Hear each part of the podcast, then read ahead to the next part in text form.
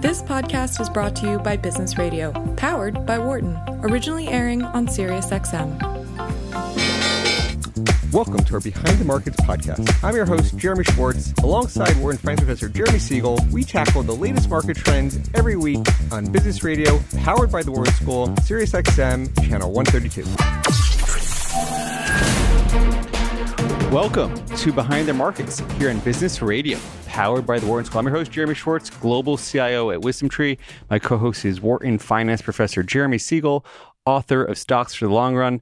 I also have Chris Gannatti, Global Head of Research, here with me live on Wharton's campus. Uh, we're going to be talking about AI, the markets. Uh, but before we get to that, please note I'm a registered representative of Foreside Fund Services. Professor Siegel is a senior economist to WisdomTree. Discussion is not tied to the offer or sale of any investment products, and the views our guests are their own and not those of Wisdom affiliates.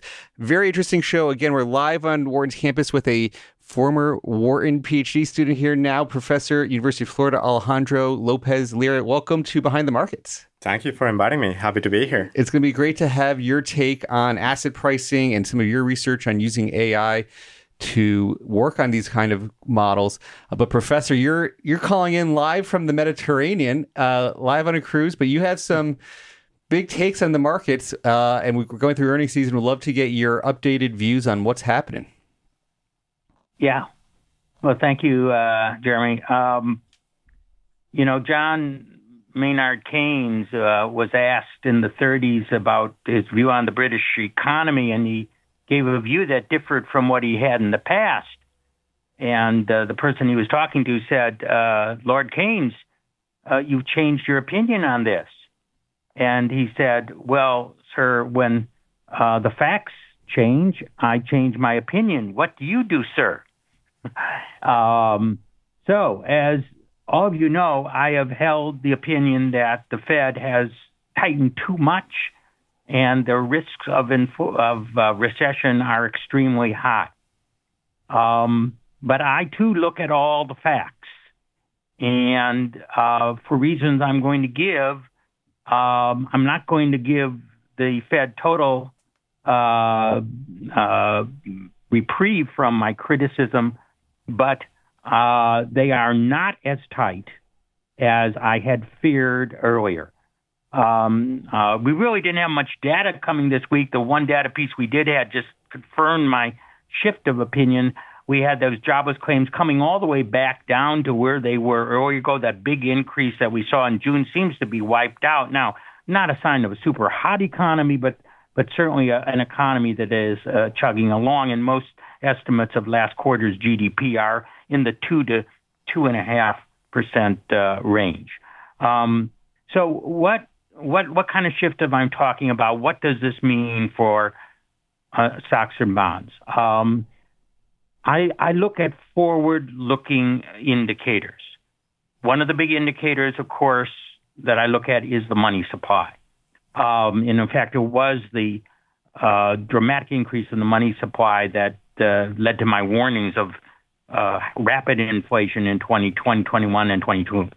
Uh, then all of a sudden the Fed slammed on the brakes. However, we have begun to see the money supply recovering. Last month, the money supply recovered. I look at weekly deposits. There looks like there are inflows. Um, so it looks like the big declines in M2 money supply have at least temporarily come to an end. Secondly, and most very importantly, uh, housing prices, as you know, which were soaring during the money supply explosion and contracting when the money supply was contracted, have turned the corner. Now, I'm not going to say that's permanent, but uh, we've had a couple months of increase in the housing prices, uh, both the FHA and the Case-Shiller. There are projections uh, for next week. Uh, we get our monthly indicators that they will increase once again. Um, and thirdly, commodity prices. This is extremely important because they're very, very sensitive. Um, uh, the um, Bloomberg Commodity Index, which had plummeted all the way, uh, you know, down 20, 25 percent into May, lower lows, highs that never reached it, have finally looked like they've reached bottom. And in fact, the lows now are not as low as we had early in May, and we also uh, have highs that look like they're being challenged higher. So this means that those three indicators are saying that the real rate uh, that the Fed is uh, and the projection path is not excessively high. As a result, um, I have revised my estimate of what I think real rates will settle down to. I had thought that the TIPS 10 year would go from one and a half, which it now is, to zero. I think it may only go down to 1%. Fed funds down to two and a half to three. First of all, the Fed will raise next week uh, a quarter point. Um, is the Fed too tight? I would still say the downside risks outweigh the uh, the upside risks, but not by as much as I had thought before. Um, what does this mean for equities? Uh, this is this is good news for equities because it means probability of recession is definitely down. I think value stocks are basically priced for recession as you know, selling for 15, 16, 17 times earnings. Um, and uh, uh, as a result, if the recession risk is down, they're apt to do much better.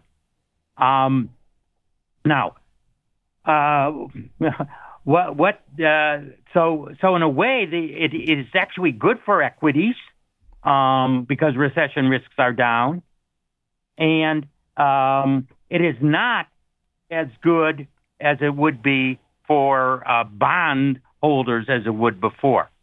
Why do I think that the current rate for bonds, real rate is going to be higher? Two reasons. Faster economic growth that may be spurred by AI, but also the impairment of the correlation and hedging ability of long bonds uh, is probably more serious than I had anticipated. So long bonds are not as good a hedge because whenever there's going to be inflation, the Fed is going to tighten. This means long bonds are not going to be as attractive as hold hedges, which means a higher interest rate has to be both real and nominal has to be um, realized in order for that to happen. So those are the economic reasons why real rates. My my forecast for real rates has gone up. My forecast for how tight the Fed is has actually gone down. Does that, you know, does that mean maybe that I, I was overly concerned? Yes, perhaps now I was overly concerned of an over tightness. However, you know, as I said, always look at those forward indicators. That gives you the signal. I'm looking at those forward indicators and they do not indicate the type of tightness that I had feared would happen before. Very interesting. We're going to go into. Jay, what's your response? We're going to go into the AI discussion here with Alejandro, but that, that's fascinating. I mean, it's it's uh, we have been surprised that these higher rates have not bled into more of a slowdown, and and you wonder why that it's been. So it's an interesting view on these different factors that that can cause it. Um, is is the interest rate sensitive sector? So housing is a key part of it. Um, consumers have been collecting higher interest on their treasuries. They've been getting higher income. Is there is there other things of uh, how you think the economy has remained resilient? It's just these these the Fed's not as tight is one of the big big views because you think the real rate's higher. Yeah, I mean, in in in in essence, uh, yeah, you know, basically in essence, um, um, for instance, for for the homeowner, uh, the the homeowner uh, interest rates are higher, but but they see the value of an inflation hedge and how serious, uh, you know, and to be short debt is good under those circumstances. The more you fear inflation, the more you're able to take this higher interest rate and down. Now, it does mean, you know, your cash flow requirements are gone way up, but if you expect growing equity, you can borrow against it uh, into the future. Um, so, uh, in a way, I think that that is supported. Now, one has to say, that most of the transactions in the housing market have been cash, not people giving up their two, three percent mortgages. So it's it's been a very slow resale market. So we have to say Case-Shiller certainly has turned upward, but the standard error is relatively high. We'll have to see if that continues or not. Again, it's not black, you know, it's not black or white. Um, you know, we're still onward looking, but uh, basically, I would say that. Um, you know, bond holders are demanding higher rates because it's not as good a hedge and real growth is stronger.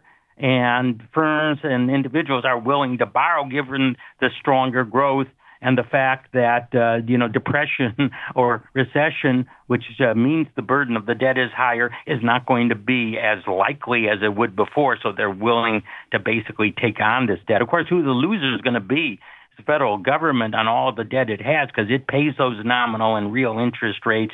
It's going to be a, the year of big losses for the Federal Reserve at the first time I think almost in its history because it's paying out a lot more in its reserves and it's collecting on its portfolio. All that bleeds into the deficit, although I don't think that that is a near term concern. But, you know, the Fed damaged the bonds, damaged the ability of the bonds to be the hedge. They're paying the cost.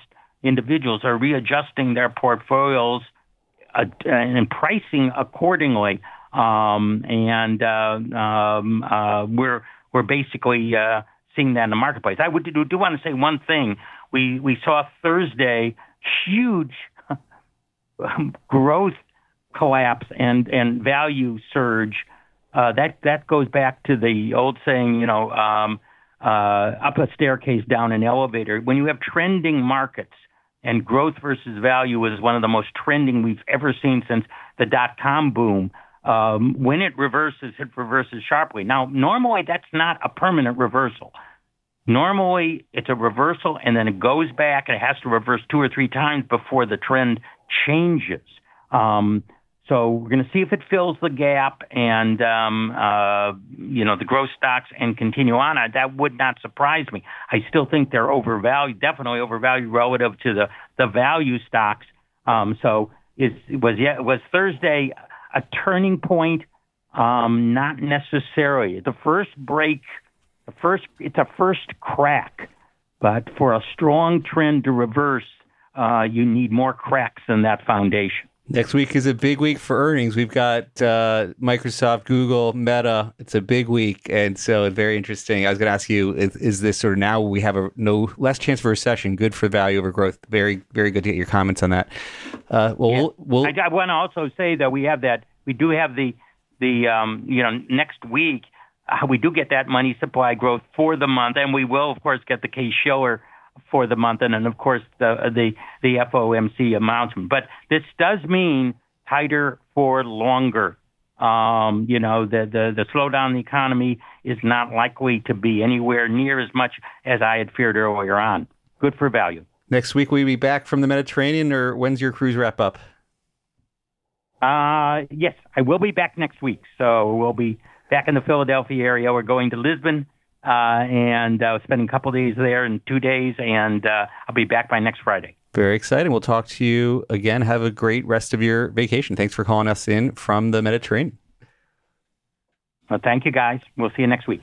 Well, we're going to turn our conversation to our guests here in the studio on Wharton, Wharton's campus, Alejandro Lopez Lira, PhD from Wharton, back on campus. Welcome again back to the studio. Hi, thanks for having me. I'm very happy to be here and uh, having a nice conversation about factor models, uh, artificial intelligence, and anything related to, to finance. And Chris, you flew up from Charlotte. Thanks for coming to the studio. Always a pleasure to be with you. Alejandro, tell us. Well, for any, we'll get into your background, what you focus on. But anything you heard from the professor, anything you want to comment on his view of upgrading the economy based on AI? Any thoughts on on what you heard from him? I think the, it's going to be slow, the process of diffusing AI into the general economy. But you know, we're always hopeful that uh, it will lead to an increase in productivity. You've been using it.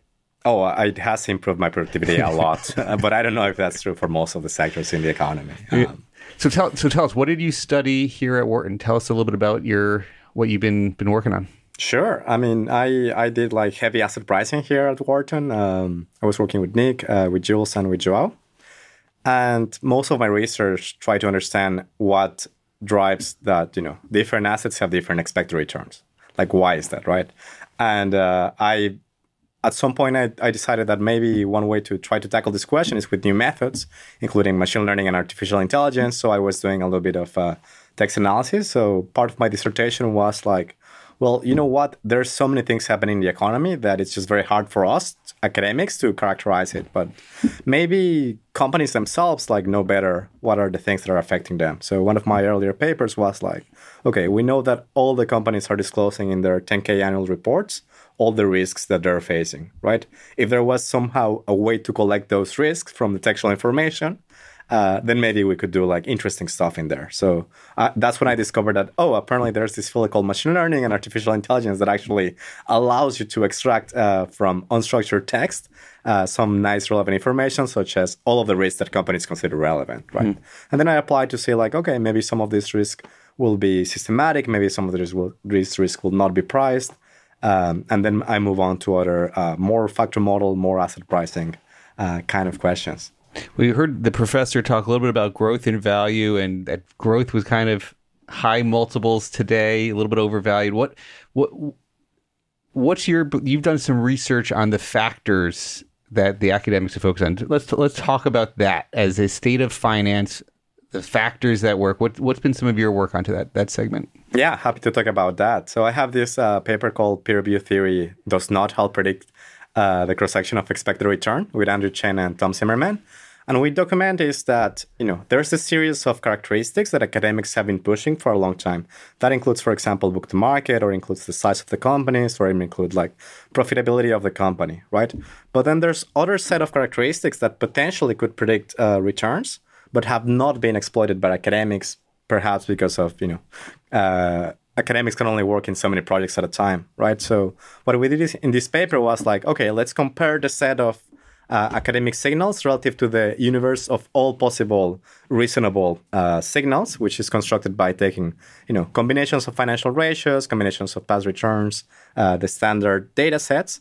And what we find surprising is that uh, if you look at the data carefully, it seems that for any given um, academic signal, for example, the book to market signal, there's hundreds of other signals that have similar expected return and similar statistical significance in, uh, represented by the t statistic. Right, uh, so we found that surprising. Not only that, like if you follow the sample carefully and you look at when the the sample of the original papers ends, you find that there's a huge decline going forward after a signal gets discovered.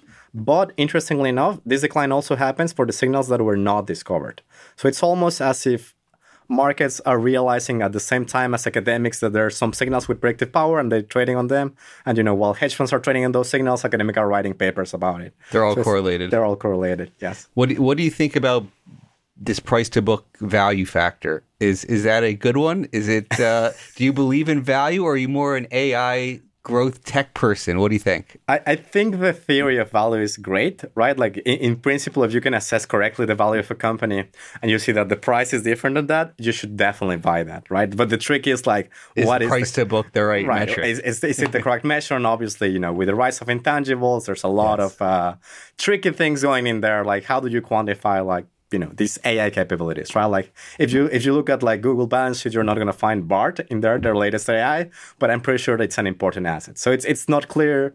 You know, there's been a ton of research related to that. That um, book value is capturing it well. That assets is capturing it well. So we may need um, to move on to maybe some more sophisticated measures uh, of value capitalizing r&d is one of those topics that you know so the, the, the, the, academic literature talks about this intangible asset question that yeah you expense marketing you expense plants and equipment or, or no you for for a plant you capitalize it. So you mm-hmm. put it this asset on your balance sheet and then you deduct it to depreciate it over five year period of life. But research and development you don't. So that Bard is an example where they were spending money on Bard year after year, and it's an asset, but it doesn't show up. To your point, exactly. So it, it will definitely not be captured by traditional measures of uh, you know fundamental value. But of course, if you had a great measure of fundamental value and you see that the price is different, that has to mechanically predict like uh, high, high expected returns.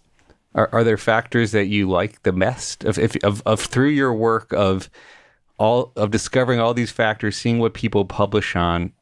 What do you believe in? I believe that it's better to mix them up. So you there's little reason to restrict yourself to one signal. If you have many, many informative signals, could be value, could be size, could be your own proprietary measures of intangibles relative to price or or, or uh, whatever else you think it's it's interesting. uh, it's a good idea to combine those measures. So, you know, and that's the promise of machine learning. It basically tells us, give us an interesting data set where we can find interesting patterns, and machine learning is going to automatically summarize that information to you and give you the best measure of expected returns. So that's that's obviously I'm biased, uh, but that's my line of reasoning. Like the more information that you can get, and especially if you can diversify that source of information, the more you'll be able to make uh, better choices. Chris, jump in here. So I'm not the only one here. I, Uh, I, I was curious, uh, you know, in thinking of the recent time period, because of course the professor was on. We're talking about a much higher interest rate environment for, say, the last 12 to 18 months. But prior to that, we were sitting basically from 09 to 2022, give or take, at more or less zero. And I'm, I'm just curious because you could make the argument essentially buying the Nasdaq during that period of time was was perfectly fine, perfectly reasonable. The market did what it did. So if you're if you're looking at the performance of factors, do you have to account for extreme changes in say a given interest rate regime and how that could affect uh, the picture? Yes, definitely. In, in fact, there's very interesting research here at, at Wharton doing, being done by Jules, uh, one of my co-authors too, and my advisor back in the PhD days, uh, where he shows that if you invested back in the days in bonds with very very long term duration like duration that matches the market duration. You basically would have done as much money in terms of expected return with lower volatility. So most of the you know uh, in- interest rate changes drive a lot of the variation in in uh, in asset prices and in returns. Um, now, I normally try to stay away from aggregate uh, from the aggregate market predict- prediction because it's extremely hard, right? Uh, I prefer uh, predicting cross sectional, like which companies are going to be doing better than other, because in some sense you you kind of like hedge the big macroeconomic fluctuations. But yeah, if you're considering especially any type of long factors, interest rate must be uh, a, a very important issue that you must consider. And then thinking on on the short term, because because there is this sort of argument or debate that the market correctly accounts for new information at, at a certain speed, a certain very high speed, or else it would be very easy to trade. And so if if you're, you know, going through and doing your research and you see, say, the meme stock situation occur where you, you've got something sort of intriguing going on, it's almost like a behavioral psychology thing going on. Is is that something where you'd say, okay, th- that's a bit outside of any factors, or are there factors or things at work there that may, maybe I just may not know, but ultimately it, it is representing something uh, worthwhile or or something that we can learn from in uh, these behavioral trends? No, absolutely. I mean, the the there's usually um, uh, we use the word factor indiscriminately, both for characteristics that predict returns and for uh, you know systematic variations within the within the stock. So you can definitely incorporate, for example, some kind of like you know retail sentiment measure or like retail holding data that would probably predict like this kind of like meme stocks, like you know how much uh, is, is is the position being uh, like how how, much, how many lendable shares are they are there to short, for example, or those kind of like variables. Uh, this will not be factors in the duration sense because they will not be driving the uh, variation of most stocks. It's just specific characteristics that will predict return. So I, I, think it's it's it's a very good idea to try to think about the difference between characteristics that help you predict returns and factors that are driving the covariation between all of these uh, companies. So you know, for example, interest rate would be one of these large factors that when interest rate moves, everything moves. Whereas you know this uh, specific firm information, such as the share of like retail investors and how many uh, shares institutional lending uh, institutions hold, uh, those may be more characteristics that are better at predicting the specific uh, information. So you, you, kind of have to mix it up in in, in uh, to make it practical. When you think of the the techniques that you employ, because you, you mentioned obviously machine learning, and we're going to talk a bit about AI, would would certain techniques within machine learning and AI work a bit better for the bigger factors or sort of the more short because there's there's sort of a time horizon. It could be a few seconds it could be a few minutes it could be a day. It could be we could be talking about something that plays out over 10 years.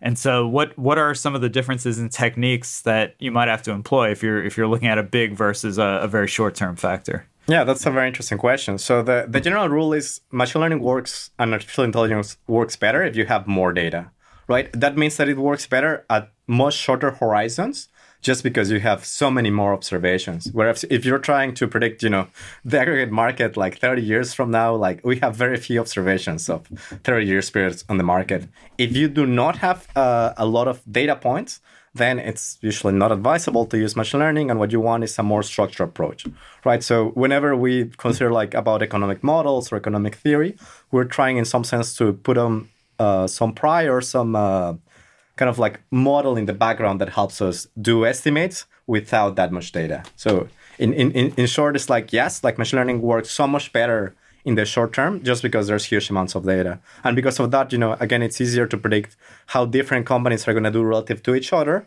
rather than how the aggregate economy of the US is going to be. So you, you've written a paper on using ChatGPT to pick stocks and and you've done a lot of work on that let's go to as you think about where you said having a lot of data is useful. So let's think about and you talked about some of the other factor model work you did as you thought about approaching ChatGPT, which has caught the world by you know by by fire in many ways. How did you think about what ChatGPT could be good at versus what academic quant factor models could be good at, and the considerations in setting up the research project itself?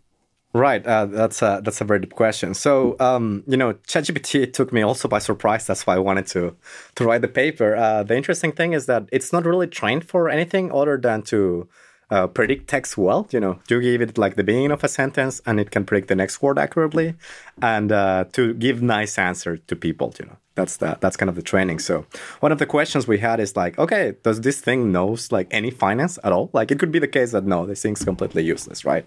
And that that uh, gives us a question like, uh, what is it what we're trying to do when we process information? So some things where ChatGPT has a huge advantage is in processing any textual information. Like it would just do it as well as, uh, let's say, like a, at that undergrad level of accuracy. So, you know, if, if it's something like uh, reading reports of companies, I don't think there's any better algorithm to try to understand uh, the impact of that. Just because, you know, the previous uh, machine learning methods or other less, uh, more econometric, more structured approach cannot handle uh, textual data, textual information that well. And of course, you know, if you live in a world where a lot of uh, news are arriving very very fast. Uh, it's just gonna take us too much time as humans to go through all the information right? Like it's just it's just hard for me. Like even if i'm there all day like reading news i may be able to get like let's say 200 whereas if you have like some kind of software in place that's doing this automatically it can just uh, basically process an arbitrary amount of information. Right and bring in so it's good at because it's not just a numbers game here. We're not just hey, what are the price to earnings ratios or the dividend yields or this is taking news, presentations, stories, analysts upgrades, whatever. Yes, uh, in, in, in fact, it's actually bad with numbers. Uh, that's that's one of the funny things. That if you try to multiply two large numbers in ChatGPT, it's going to give you two like wrong answers. If you're trying to tell it uh, run a linear regression without any plugins, uh, just the base model, it's also going to fail miserably. Like it's just not going to doing uh, it's not good at doing math the same way that if i don't have like a computer i cannot you know run math very heavily so it's it's kind of like uh, funny and scary because it's good at tasks that humans uh, without a computer are good at. So, you know, understanding like uh, whether a given uh, financial news is good or bad, that was the objective of our research. And uh, I assume it would be very good at that. And uh, we actually haven't put this in the paper, but we ask it, for example, you have a given headlines, let's say like company X increases its dividends, right? Is this headline good or bad? Like if you ask me, I would say like, well, that's normally a good signal, right? It depends on whether it was expected or not, but can be nuances. But if you just like give me that information, like say like, okay, this seems like good news, right? Um, if you ask it for explanation, uh, uh, to ChatGPT, it will say like, yeah, you know, generally speaking, uh, increasing a dividend, you know, by an unexpected amount is usually good news, and will forecast good stock prices uh, in the in the short term. And those kind of answers are just pervasively like everywhere. Like, let's say if it was a student, I would just give an A in every single answer. Like it, it's full of economic theory, and it's full of economic theory because it has basically digested all of these books, digested all of this. Uh, economic information, digested past news, and you know can basically speak speak finance language like as good as it can speak English language. Hmm. So now, in term when you do in in finance worlds, you, you're going to set up a product or an index or something, you often do a back test, you know, and you run these simulations, you go historically, you've got all these data, CRSP here, WRDS, you know, the Wharton Research Data Service has all sorts of data in there that you could run all sorts of models on.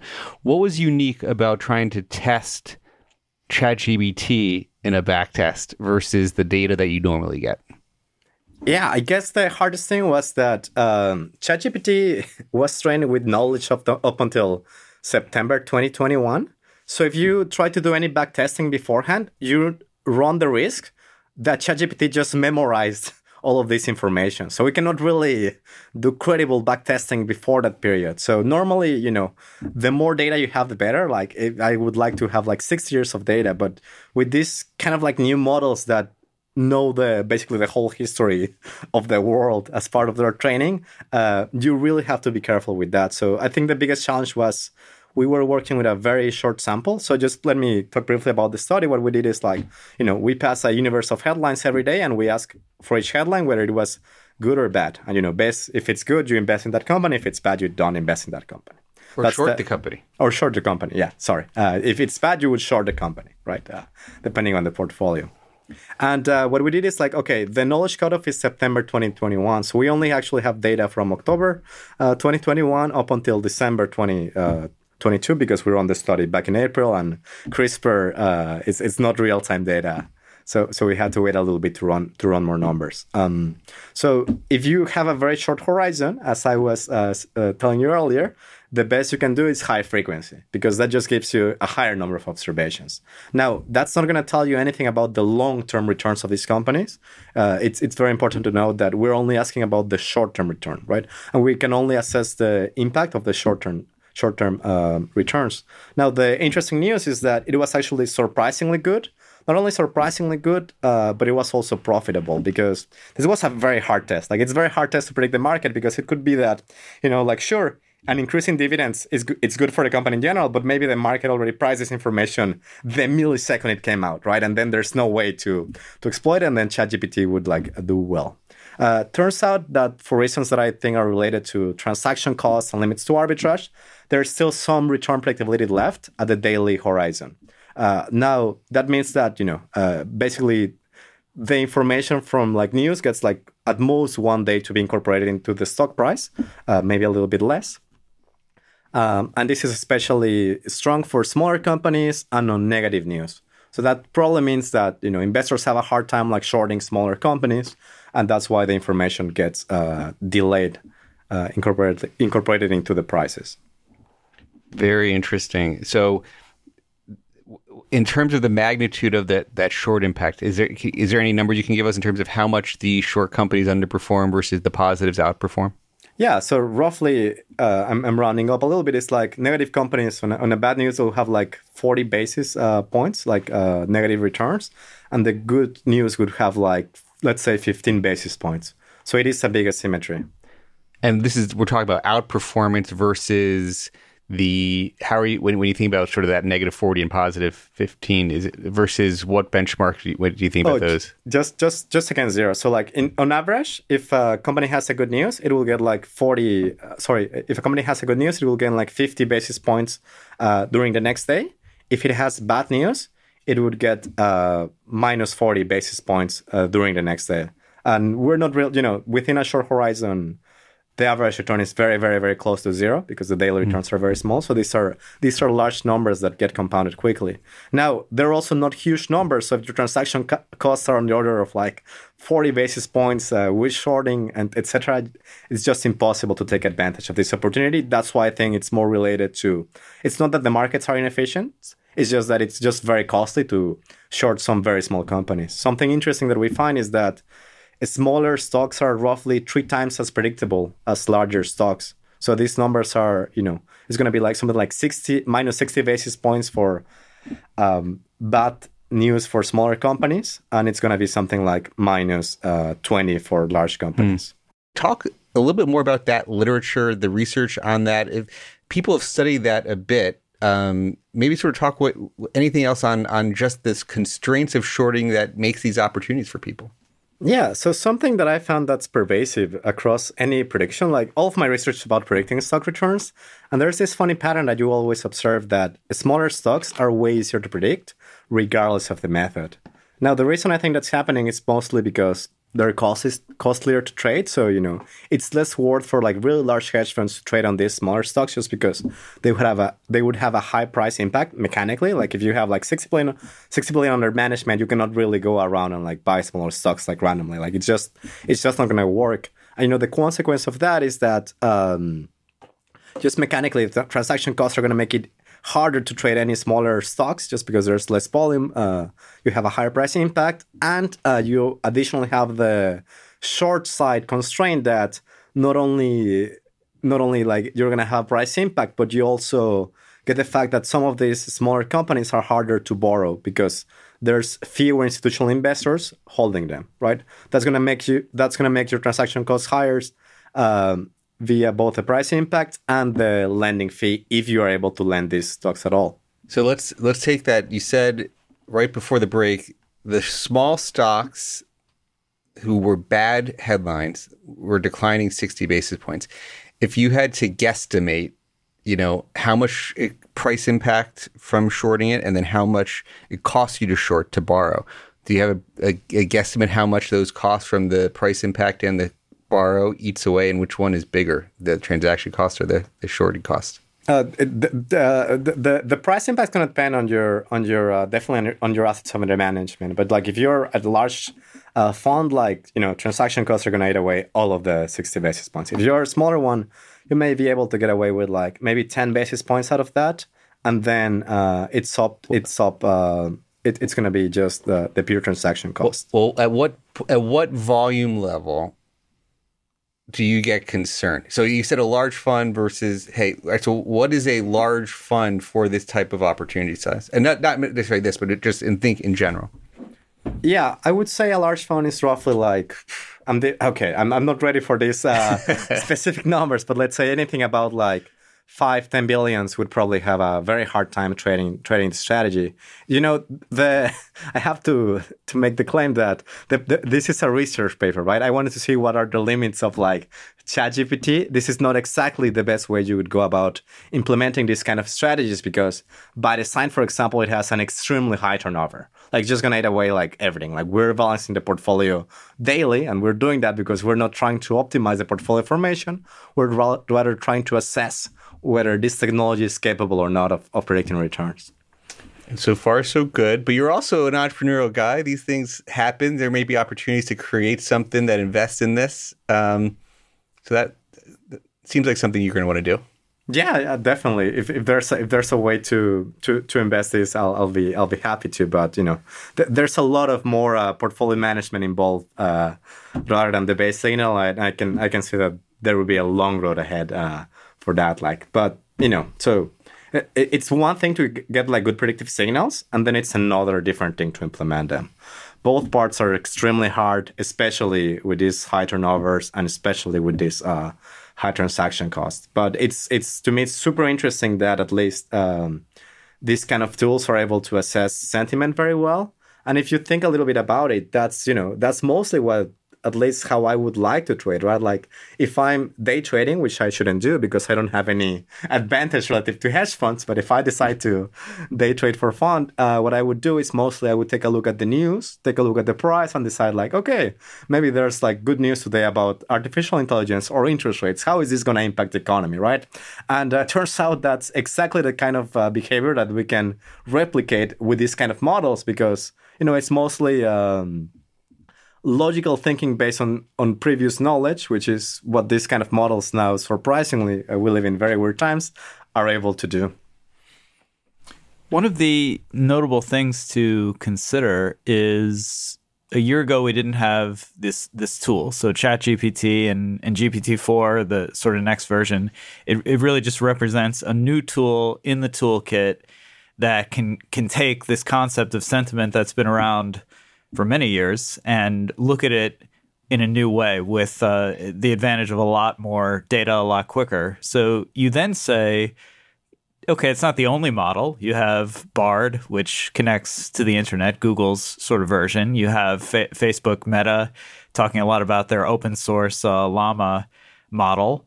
And you know they're just going to keep being more and more of these models. So, so I'm just curious if, if you're sitting there thinking of the tools that you might like to, to see, are are there advantages to being fully connected to the internet or or you were saying before maybe there are disadvantages because it already knows all the share prices. It's it's sort of interesting to just consider the these are the tools that are available today. There may be newer better ones even uh, tomorrow yeah, absolutely. I think it's obviously a big advantage to be connected uh, with the internet because you have the latest information. So for example, uh, September 2021 was a long time. So back then we were still having a lot of COVID problems, right? So that's the that's the knowledge cut up. So it may give answers based on that. Uh, the problem again is if you are connected to the internet, if you want to do a serious back testing, you actually have to, you know, start today and wait like two years and then see the performance. And by that point you know how who knows how the world is is going to look.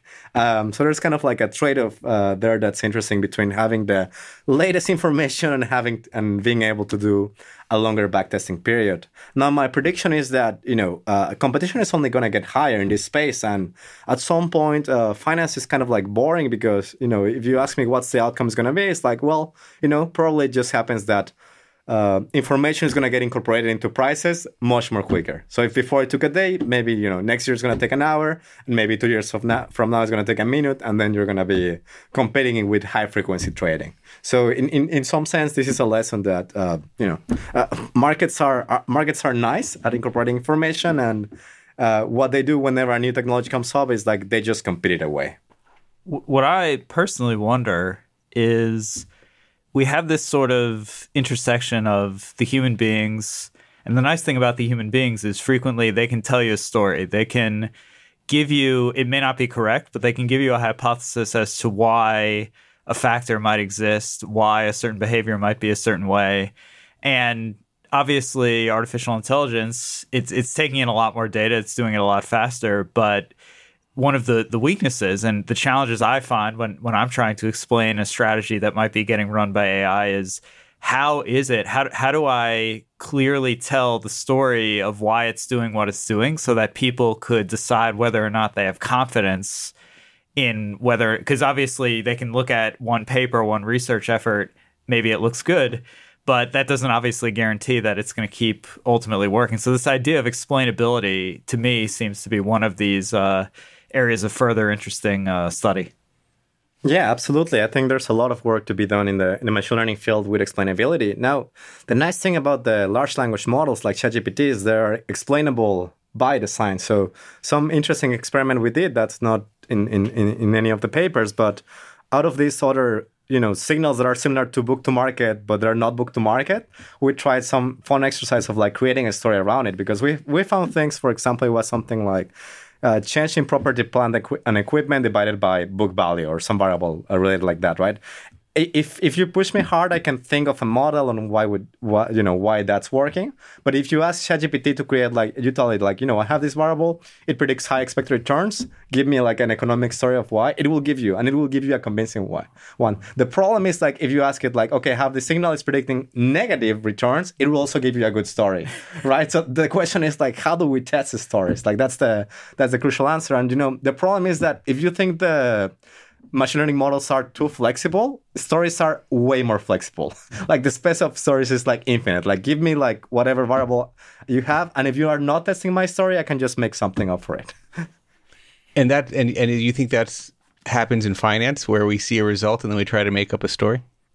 yes, I mean it, it, it's it's it, it has to right. Like we'd like to study interesting things, so we only study them after they happen, right? So almost by construction, we're limited by the past and the present. Uh, that's it's uh, it's a little bit annoying, but you know we have to wait until something interesting happens in order to explaining. There's you know occasionally we do things like we're gonna predict things that no one has happened and maybe it will come out, but then you need to wait like 10 years to see if, if it realized and then usually people don't want to don't want to publish those papers well let, let, me get your gut check i know you say you like to use these models and uh, to, to, if you were to do a day trading and you like to do the cross section more so than the the macro but I'll try to combine things to, to force you to a view. Hot takes. Respond to Siegel's view that tech is overvalued based on all this recent trend. What do you think about this this buzz through AI, this AI excitement that we're talking here? You're using it for real academic research. Is it making these stocks too expensive? Yeah, so like on the top of my mind, uh, you know, the the, the very very large uh, like Nvidia seems like you know it has a price earnings ratio that's uh, astronomical right now. Um, so, or even price to sales ratios. Yeah, forty times trailing, twenty times forward. I'm working on a study to say once you get to that size, what is your probability of success? Let me tease it out here. In the next year, 80% go on to underperform. Over the next three years, 90% go on to underperform. Yes, personally, I like to buy like uh, uh, companies with low multiples because you know uh, it gets tricky. Now, um, I mean, there's two ways to look at this. One way is like fundamental investing. So, from a fundamental investing perspective, I do not recommend it. But if you think the hype is gonna go larger, you know, this year or the next year, and your your your uh, trading horizon is this year or the next year, it may be a good bet, right? Like it, yeah. it's kind of like, but at this point, it's like betting on Bitcoin. Like, sure, Bitcoin may go up like this year. Like, I don't know. Um, that, that's it, it's interesting you say that because actually, w- what we found was, right, if you look in the 500 largest stocks, Nvidia is now the largest price to sales of all those stocks. And actually, when you find that there's been, I think, the last six, 60 years, there's almost been about 100 companies who've come to be the largest price to sales stock in the market. The next year, on average, they actually outperform. So, like, once they get to the highest, the momentum continues but then it's a disaster. And so you've probably got another six months in this crystal ball, and then it becomes a little challenge. Let, let, me put it like this: If you are betting on on Nvidia, you should have like extremely good risk management, and you should be ready to withdraw your moment the millisecond you know tanks. Uh, but if, your if, ChatGPT is going to identify it, and it's going to be out before anybody else. So how do you time the exit? No, th- that's why that's why I like cross sectional uh, strategies better than uh, you know aggregate because you know if, okay like if you put like 0.5% of your portfolio in Nvidia, it's probably going to be fine. Like even if it out, out underperforms extremely or it has negative returns, it's probably not going to cause a large impact. So, you know, on average, you're doing well. But again, the, the important thing is that I really like to diversify extremely. So if I could, I would just have like 10,000 companies, uh, long 10,000 companies short, so as to not have like any market exposure uh, whatsoever. I, I, don't have 10,000 companies to invest, and I uh, personally cannot process information for 10,000 companies, so I would need to to start a fund doing that. The the ability to short stuff is an interest is, is another thing that you think people don't do enough of this long short stuff. Yes, so I, I have a very uh, strong uh, position on this because you know, uh, do you really want to be exposed to the aggregate market? Like, do you really want to be exposed to the interest rate fluctuations? Stocks for the long run. Siegel's a big long-term stock guy. Yeah, and th- and then if you are if you're in there for the long run, I, I think it's fine. Um, but I, I I don't know. I don't I don't like the There's economic fluctuations within within uh, within one year. Like I don't I don't want to guess how the macroeconomic is gonna macroeconomy is gonna be doing like next year, just because we don't have enough data points, right? And I can come up with a story, but how do I test that story? So I, in my mind, it's like just part of diversifying. Like, you know, the, the the next step of diversifying across multiple stocks is like basically not having any market risk. So that's that's my strong position. Now I know this is extremely hard and impossible for a lot of institutions, but if you're able to be one of the lucky ones to have like no market exposure and have like good expected returns, that would be great. Well, how much do you have to give up to get that hedge characteristic? You think? Not a lot. So I, I have this other uh, research paper uh, with uh, Nick Roussanov uh, here at Wharton, and what we show is that you know it, it's well known that market exposure does not get that compensated, right? Like you cannot make large amounts of money by betting on stocks with high market exposure, high market beta, and shorting stocks with low market exposure with low market beta. Like your returns, not even your risk-adjusted returns, your returns will be like close to zero or negative. Like it's just very hard to to do that. So uh, turns out that's also the case. That's what we do in the research for any systematic factor in the sense that factors that are driving the joint variation, the movement of uh, stock returns. We also find that it's not really priced. So you're not really getting compensated for this exposure. Like anytime you're investing in a strategy and you don't think carefully on what your exposures are, you're not going to get compensated for that, right? And the mechanical reason is that if no one cares uh, about whether they're being compensated or not, then they're not going to be compensated. Hmm. there's some portfolio construction implications of this conversation that uh, we're not going to finish in three minutes, which is a, the countdown clock here. Chris, final questions, thoughts for Alejandro. No, it's. I mean, it's. Uh, it's been incredible to be able to to speak. Uh, you you had me thinking about Warren Buffett and sort of the trade off and whether whether he's because he's obviously been compensated, and I tend to wonder is it market exposure? Is he valuing the companies correctly, or is it time, meaning he's willing to hold the companies forever? Yeah, no, for sure. And we also live in wonderful times where interest rates were declining True. consistently for a long time. So that certainly helped with the market valuation. Is that going to go on again? I, I, I don't know. That's the that's a tricky situation. Well, it was interesting to hear Siegel's view to start the show that the you know he was thinking real rates were going back down below one percent. Now he's thinking the tips race doesn't have as much to decline. That was an interesting view on correlation of stock bonds being a little bit higher. What are the next we didn't really get into all the questions you are going to be focused on. Um, where can people keep up with all your work uh, and the best to stay up to date with you? Yeah, uh, sure. They can follow me at Alejandro LL10 in Twitter or they can look at uh, my academic website and contact me by email. All my all my data is there, all my papers are there. Everything is public. And I ran into you at the Econ Twitter and Real Life conference here in, in Lancaster, Pennsylvania. You came, you you participated Twitter. You enjoy the social media interactions? Oh God, yes! It's so good to meet finally in person. Like I was also so tired of every conference being done online. It's so good to be in person. It's so good to be in person here, uh, recording the podcast. Uh, it's it's so much nicer. Well, we appreciate you coming to your old stomping grounds here at Wharton to do this, and good to see you on Twitter and uh, you know traveling to these conferences. is a good shout to that. Chris, thanks for helping us here live in the studio. The other Chris, thanks for coming up. We have our intern Charlotte here with us. You've been listening to Behind the Markets here on SiriusXM 132. Have a great week, everybody. Thanks for listening to the Behind the Markets podcast. If you want to learn more about WisdomTree, visit wisdomtree.com. You can also follow me on Twitter at Jeremy D. Schwartz. I'd like to thank Patty Hall for producing our live program on SiriusXM channel 132 and our podcast producer Daniel Bruno. Join us next week for another edition of the show. For more insight from Business Radio, please visit businessradio.wharton.upenn.edu.